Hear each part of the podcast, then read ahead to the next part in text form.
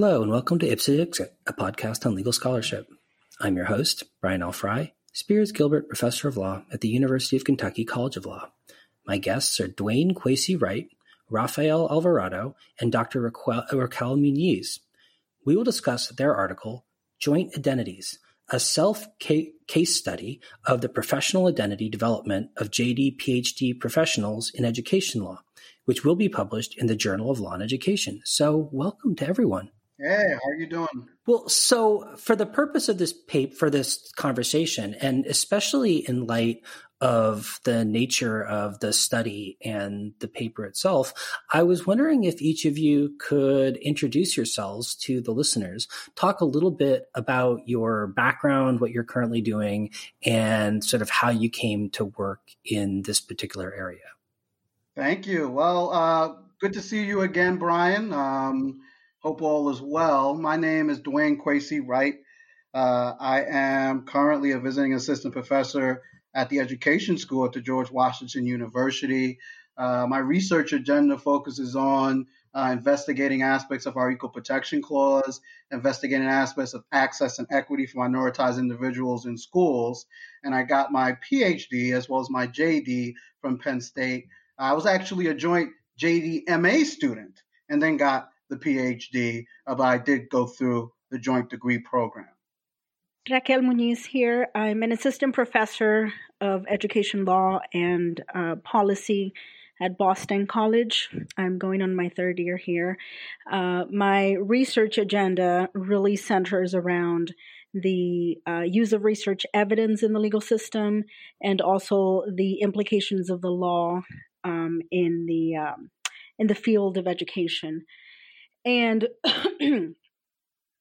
same as Dwayne, I have my JD PhD from uh, Penn State and um, a great interest in the way that the law and education intersect. And so that's what drew my initial attention to this particular study, right?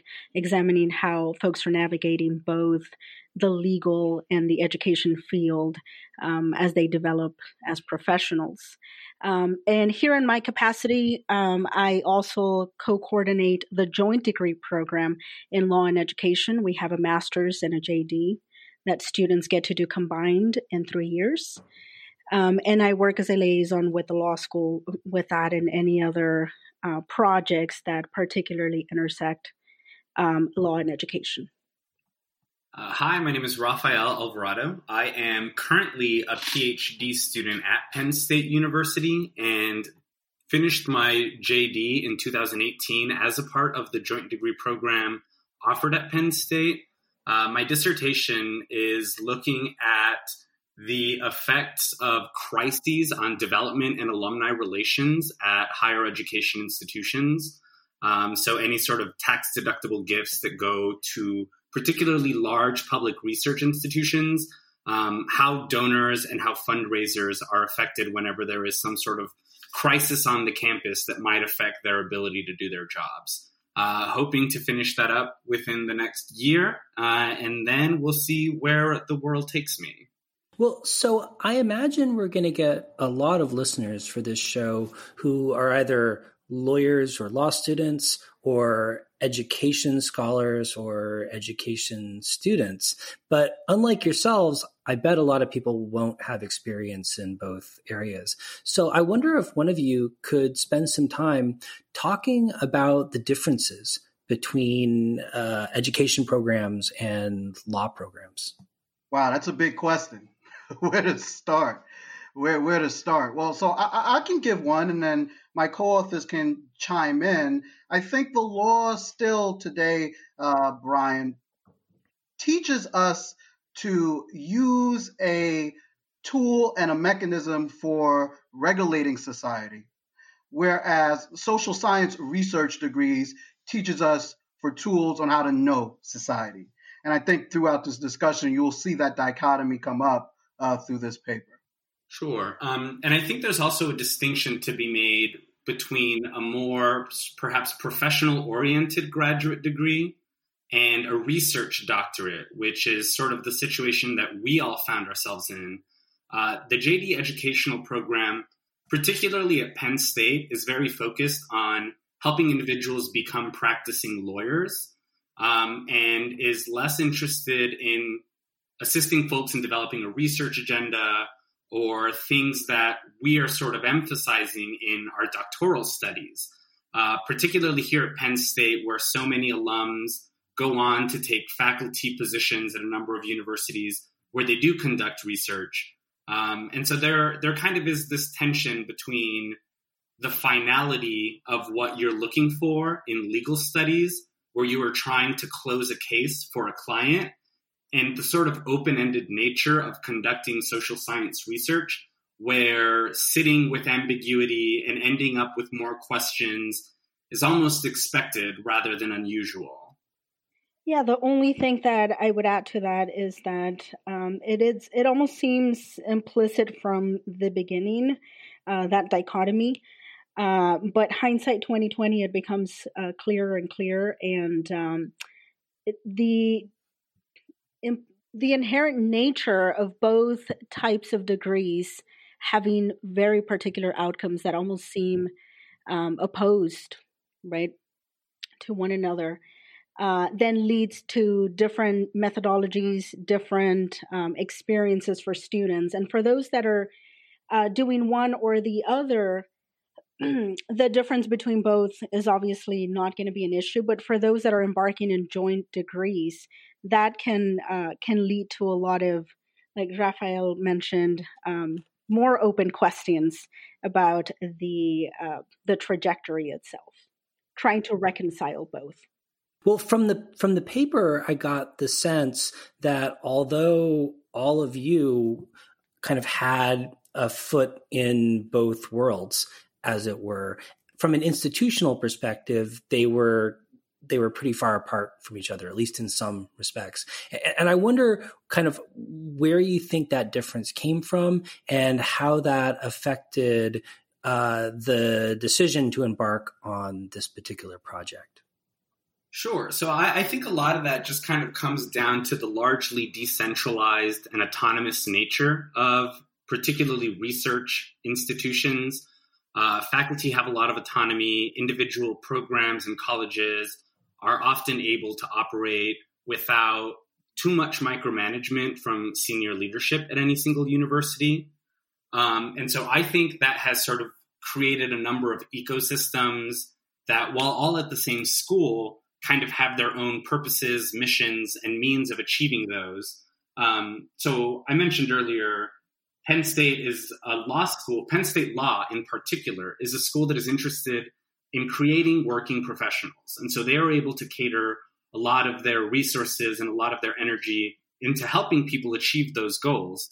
Whereas the College of Education, where we did our doctoral studies, is much more research focused and particularly interested in creating the next generation of faculty. And so they have a different purpose, they have a different mission. And moving between these two schools, even though they're really just across the street from each other, um, is sort of a huge paradigmatic shift in how we had to think about ourselves, and perhaps more importantly, how the bureaucratic system around us was able to think about and work with us.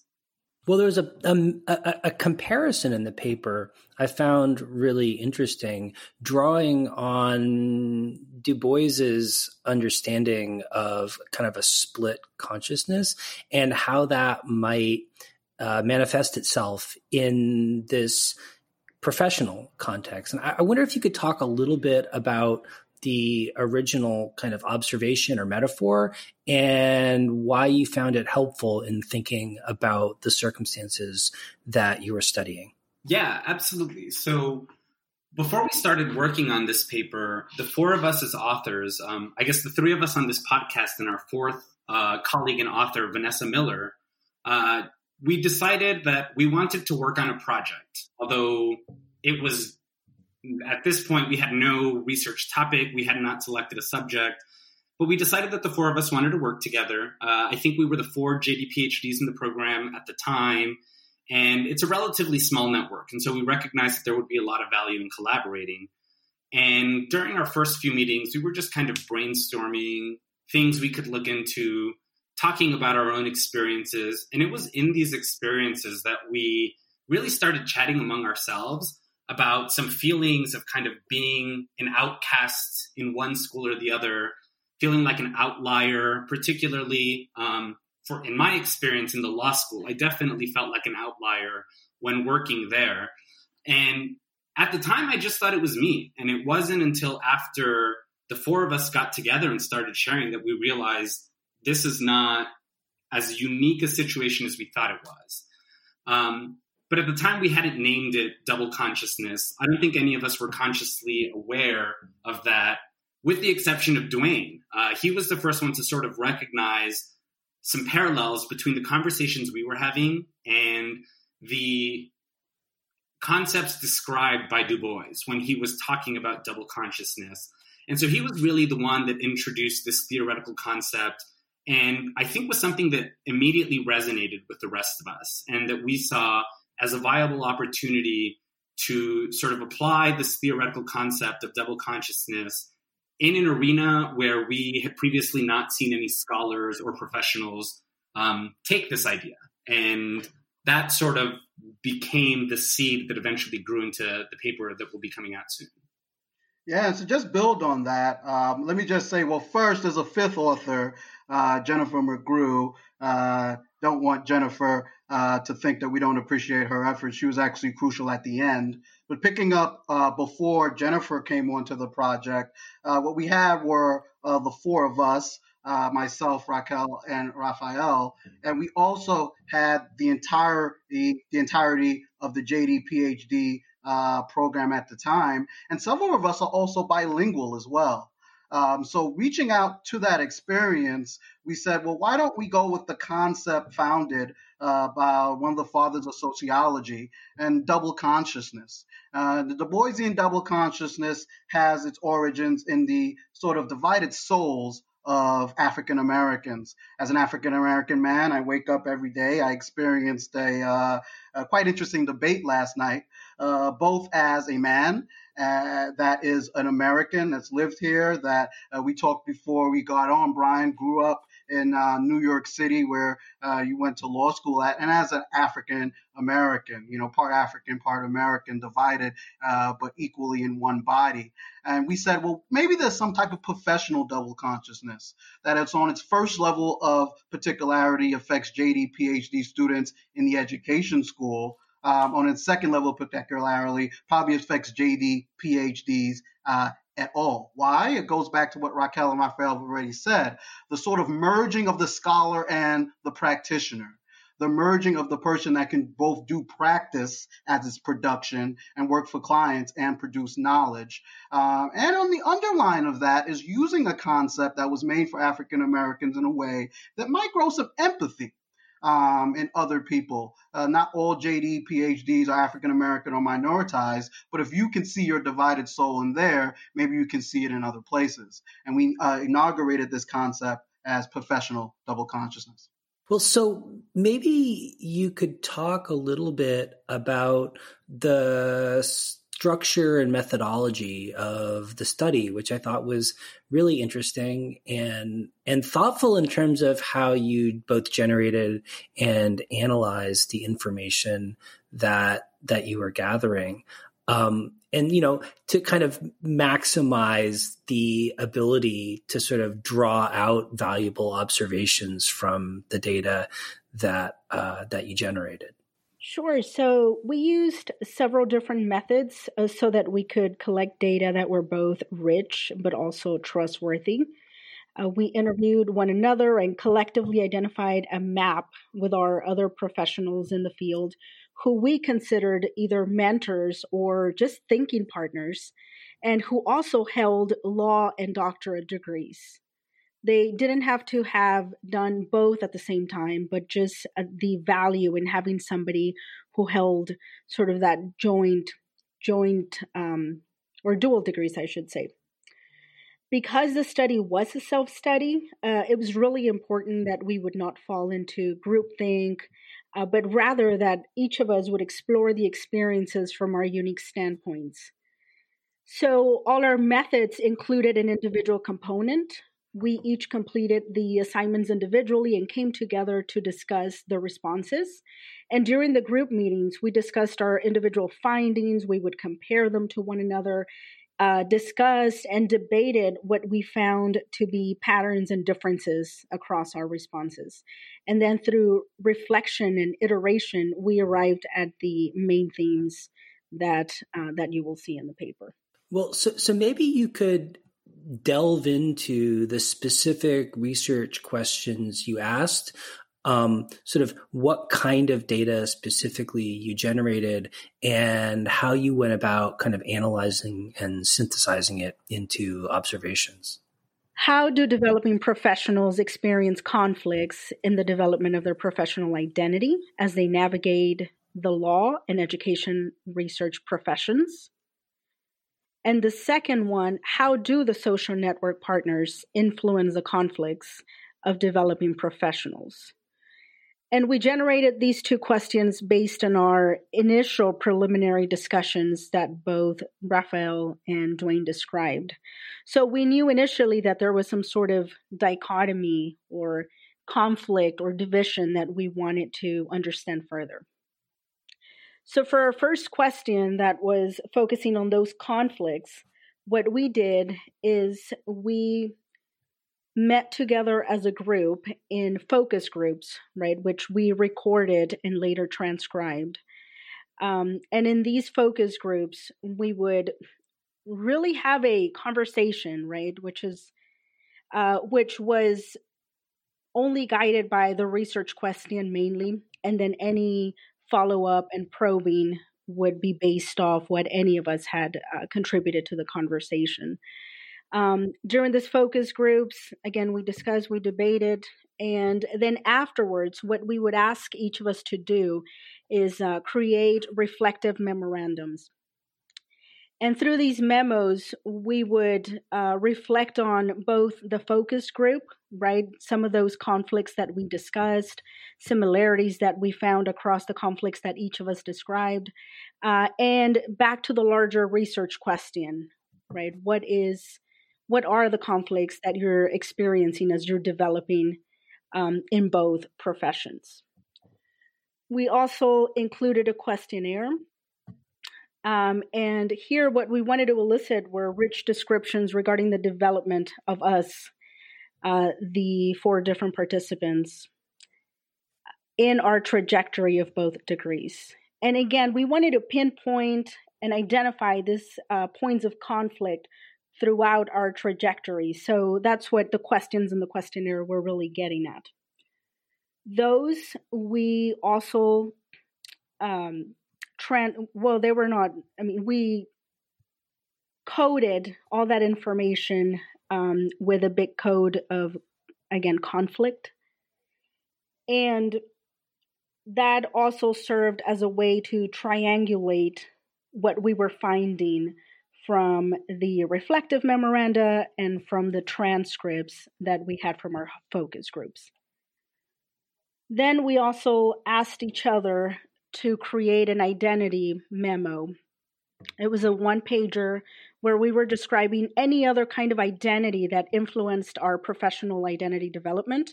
So, for example, whether we thought that potentially gender would be critical to our development, um, or race or ethnicity, anything else that really shed light into the development of a professional. Uh, and what we wanted to tease out here was to see whether some of the experiences were unique to other identities and what was unique to all of us uh, who you know we all have uh, there was a mix of genders and race and ethnicities.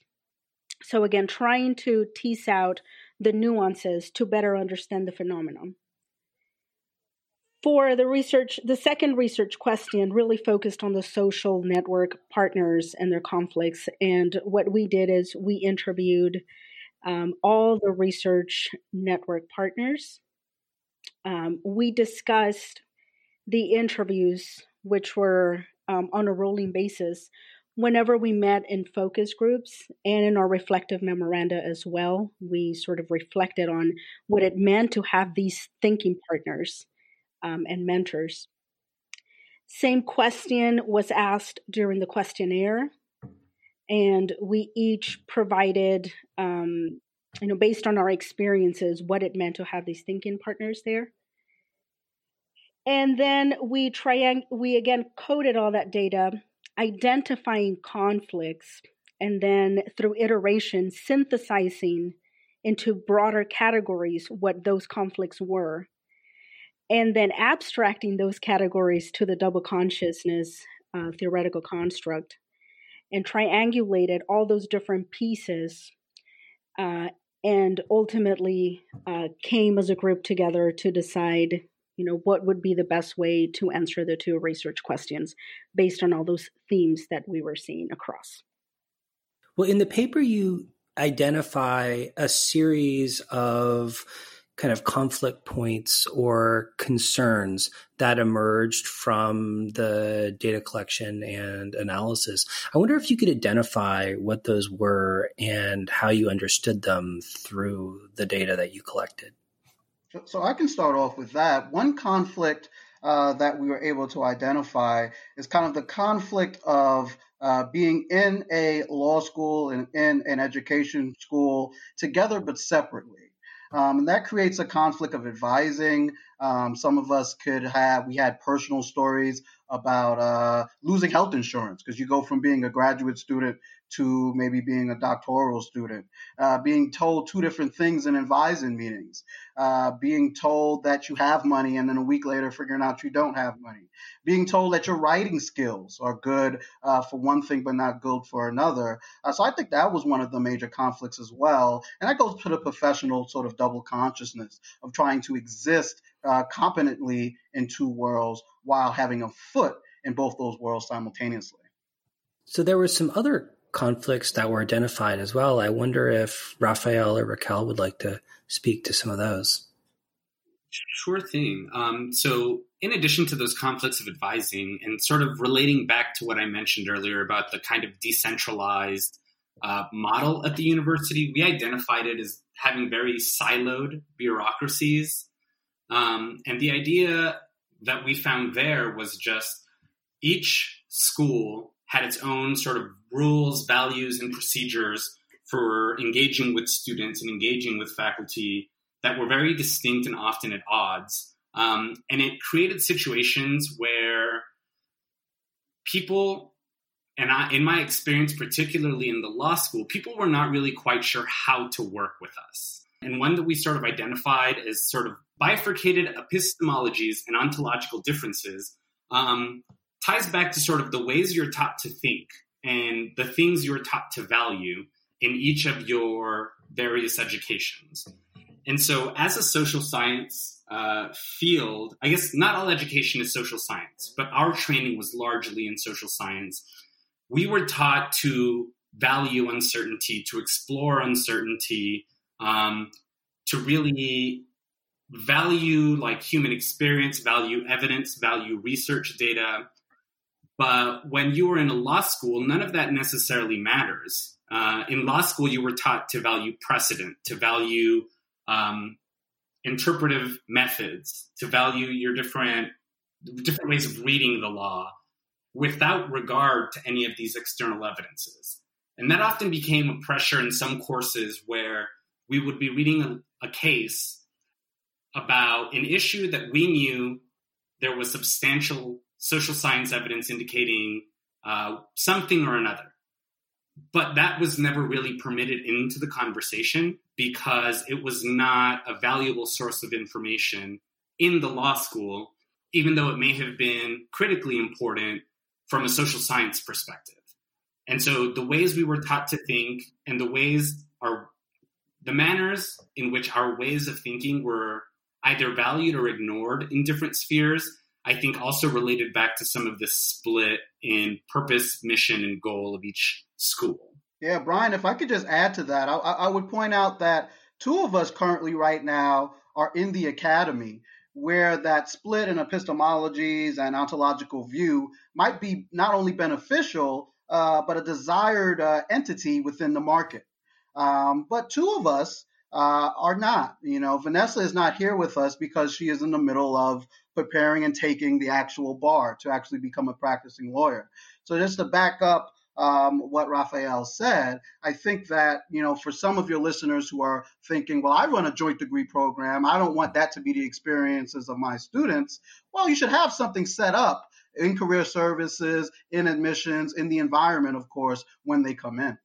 Well, so you asked the second research question as, as well around networks. I wonder how that informed your observations about the first kind of divided consciousness experience.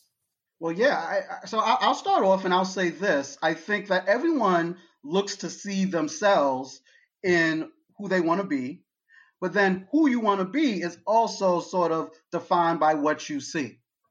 And I think what the internal and external balance of the study shows is that by reaching out to our networks, there wasn't quite a right answer. And many people in our networks value that as well, you have a lot of options. When a lot of us were looking for a sort of model or at least a criteria to have a self assurance of, have we done this right?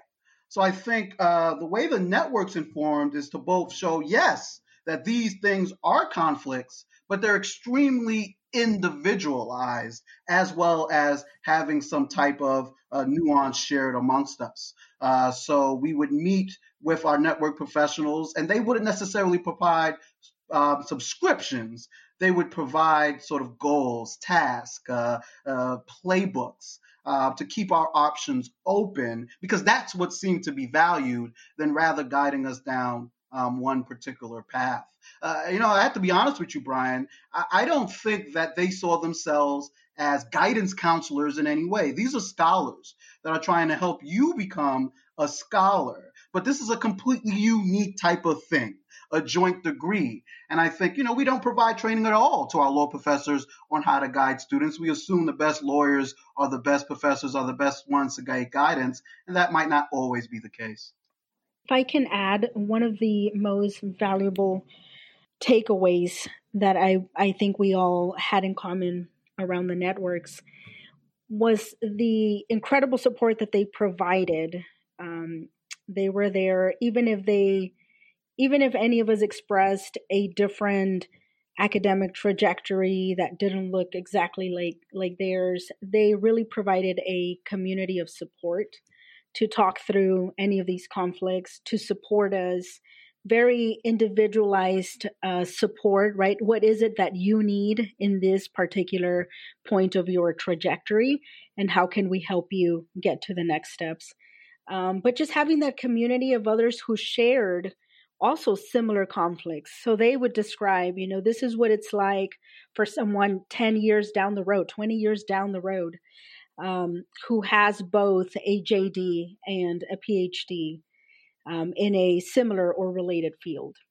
Yeah, and I think Raquel, I think you did a very good job pointing out sort of the active ways in which our networks played a role in sort of affirming our experiences, um, providing guidance on how we can navigate some of this. But another thing that I found really valuable was some of the more passive support that they may not even have known they were giving us. Um, I recall, I believe it was my second or third year of law school, taking a course with a professor here at Penn State who, in addition to the JD, they also hold a PhD. And the way they taught was unlike anything else that I had seen in any of my law classes. Um, this was a professor who clearly had taken some of what they had learned while TAing as a doctoral student, um, and ultimately like brought that into law school, where teaching, in my experience, is often not something uh, that people do differently than one another, or than do differently than the way they were taught.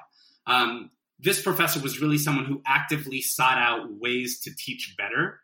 And even though they never sat down and talked to me about um, their experience prior to this study was still someone that was hugely influential in my decision to stay in the program during those times when I was considering whether it was worth dealing with some of these conflicts. Um, and a lot of it was because they sort of had their feet in both spheres and had thought about teaching in a way that many law professors don't, um, just because they sort of teach the way they were taught. And that's true not just in law school, that's sort of across the disciplines. People tend to teach the way they were taught, but he had the opportunity to learn how to teach better and incorporate it in law school. Uh, and that to me was pretty powerful.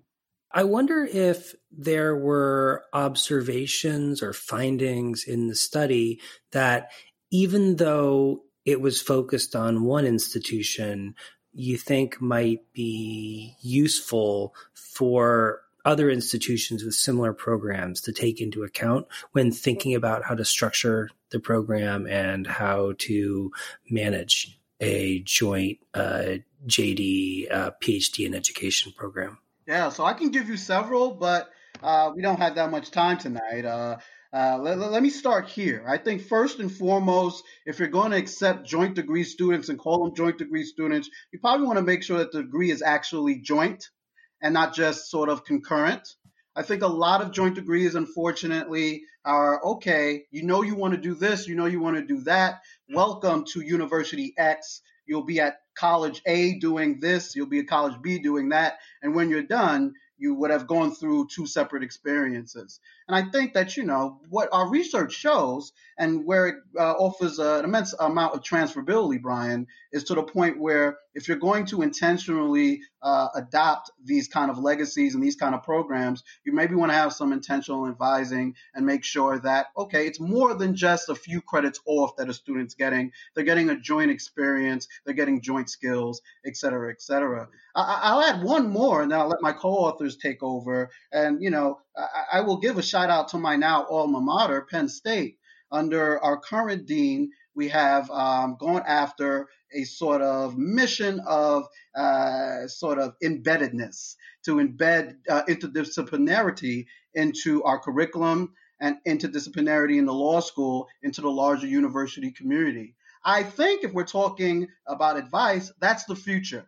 Uh, Brian, you see it right now in law school hiring. The research shows it that more JD PhDs are being hired in law schools now than ever before. Uh, I think, you know, Penn State has a reason for doing it, while other schools might not be as strong have a reason that you can articulate to your faculty, whether it be research focused or skill focused, that you can then articulate to your students that they can mimic and say, just like Rafael just said, this person has a certain goal which I can actually uh, follow, see, and learn from. And therefore, this is a good place for me as a joint degree student. Um, and you know, if that is not what you're ready to do, uh, I think that all schools must be cautious about putting students in situations in which they won't be successful. To add to what Dwayne is describing, I should mention that the literature on joint degrees and dual degrees, um, both in law and other disciplines, included anecdotal evidence of some of these conflicts that we have now now we have the empirical evidence to show that it continues to be the case uh, that those conflicts do exist. There's a lot of anecdotal evidence around the siloed bureaucracies right and how there might be a devaluation or valuation of certain expertise in different markets which was another one of our findings and so it builds on a body of work that was already existent, but now it provides us a systematic study that shows, identifies five of these issues. Um, and I think that has transferability um, across any other kind of joint degree program out there, joint or dual. I know they have those two designations at the very least. Did you have anything you wanted to add, Rafael?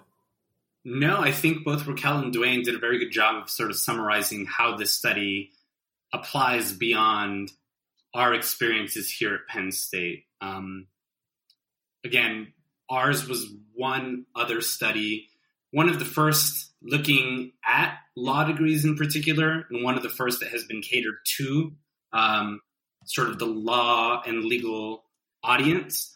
But there have been studies in other disciplines in education, in the health sciences, um, that reflect similar findings of sort of feeling split between them. And I think Dwayne is absolutely correct. I think it's important to differentiate just a joint or dual degree from two concurrent degrees uh, because I think you're fundamentally going to see different results if you approach it from either perspective.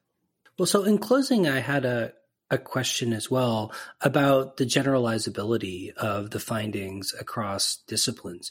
So, I mean, to what to what extent would you even just speculatively uh, expect to see similar kinds of issues cropping up in other kinds of dual or do- joint degree programs? I mean, are these issues you're identifying unique to education or unique maybe to or specific to PhDs maybe or just any kind of kind of multi-school program where you've got two different institutional cultures and educational expectations taking place. I mean, I, I can say that myself, I was a MFA student before becoming a J, JD student, and they were certainly very different. I'm not sure if they were necessarily different in the same way that you described, though one of the things that we really saw in this, and it could be that the study is looking more closely at the experiences of doctoral students, largely because the research enterprise and the research sort of objectives of completing a lot of these studies is very different from other graduate programs. Uh, I think I mentioned I started with a master's degree before coming to the joint program, and that was much more professionally oriented. And so I definitely think that the conflicts there would look very different because the ways you're being taught to think look very different from a professional mark or master's program to a research based doctoral program. Um, and I think that is one of the really key distinctions is just professional education and research education look so different because the aims are very different. The beauty of this qualitative work and qualitative work in general is the ability to um, build theory, right? So I think that the generalizability is more in the theoretical construct, right? This idea of uh, professional double consciousness.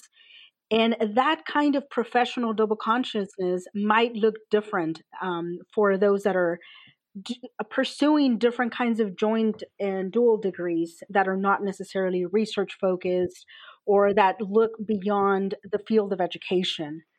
Yeah, and I was just going to follow up on what um, both my co-authors said and say that if you take this paper as a paper solely about joint degrees, I think you're missing the mark.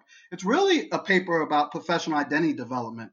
You know, John Bliss, who um, is quoted, is cited in this paper, uh, started uh, discovering and studying this as part of the JSP program in Berkeley, and eventually did a postdoc at the Center for the Legal Profession at Harvard, and is now uh, teaching at the University of Denver School of Law. Uh, tracks this as the disconnect between the lawyer as the professional in the corporate realm and the lawyer as the professional in public service, um, as well as um, Hayden Griffin, who is a uh, professor of criminology, has talked about finding the JD PhD as a sort of middle ground between the fight within criminology, where some people say, well, you need to have the PhD, and some people say, well, the JD is quite enough. So rather than thinking of this as something about joint degrees, really what you should probably be looking at this as is all education is about development.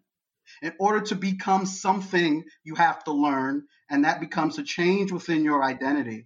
And, you know, what can we take from this paper to influence how schools are trying to help students for success and try to have successful identity development? And I think that there are really good findings for anyone that wants to read this paper on how to do that. That might be through joint degrees. That might be, as you said, Brian, through some creative work, bringing together fields that haven't been there. That might be with the JD student that says, look, you know, I'm a first generation African American, maybe Latino student. I need to do corporate law for five years before I do what I really want to do. That in and of itself can contain a professional double consciousness that needs to be solved. Thank you so much to all of you for coming on the show to talk about your fascinating research and excellent paper. I found it really thought provoking about both dual or joint programs, but also, as Dwayne and the rest of you point out, this kind of deeper uh, disjunction or deeper conflict around what our professional roles are. So, so thanks a lot. Thank you, Brian.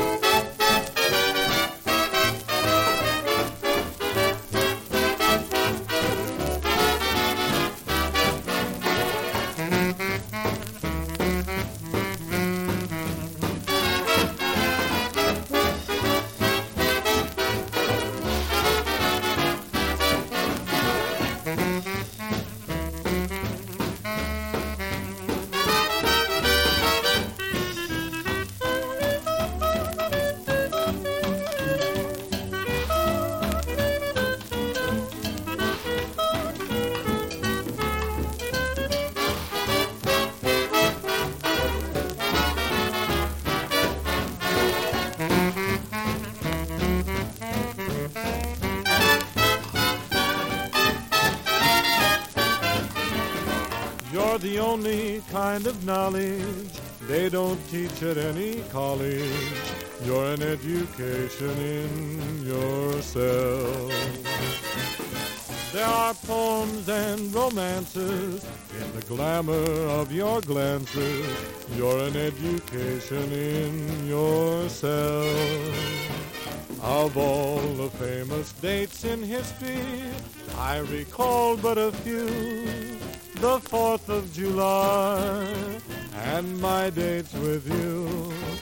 Give a kiss that's scientific, though it's tender, it's terrific. You're an education in yourself.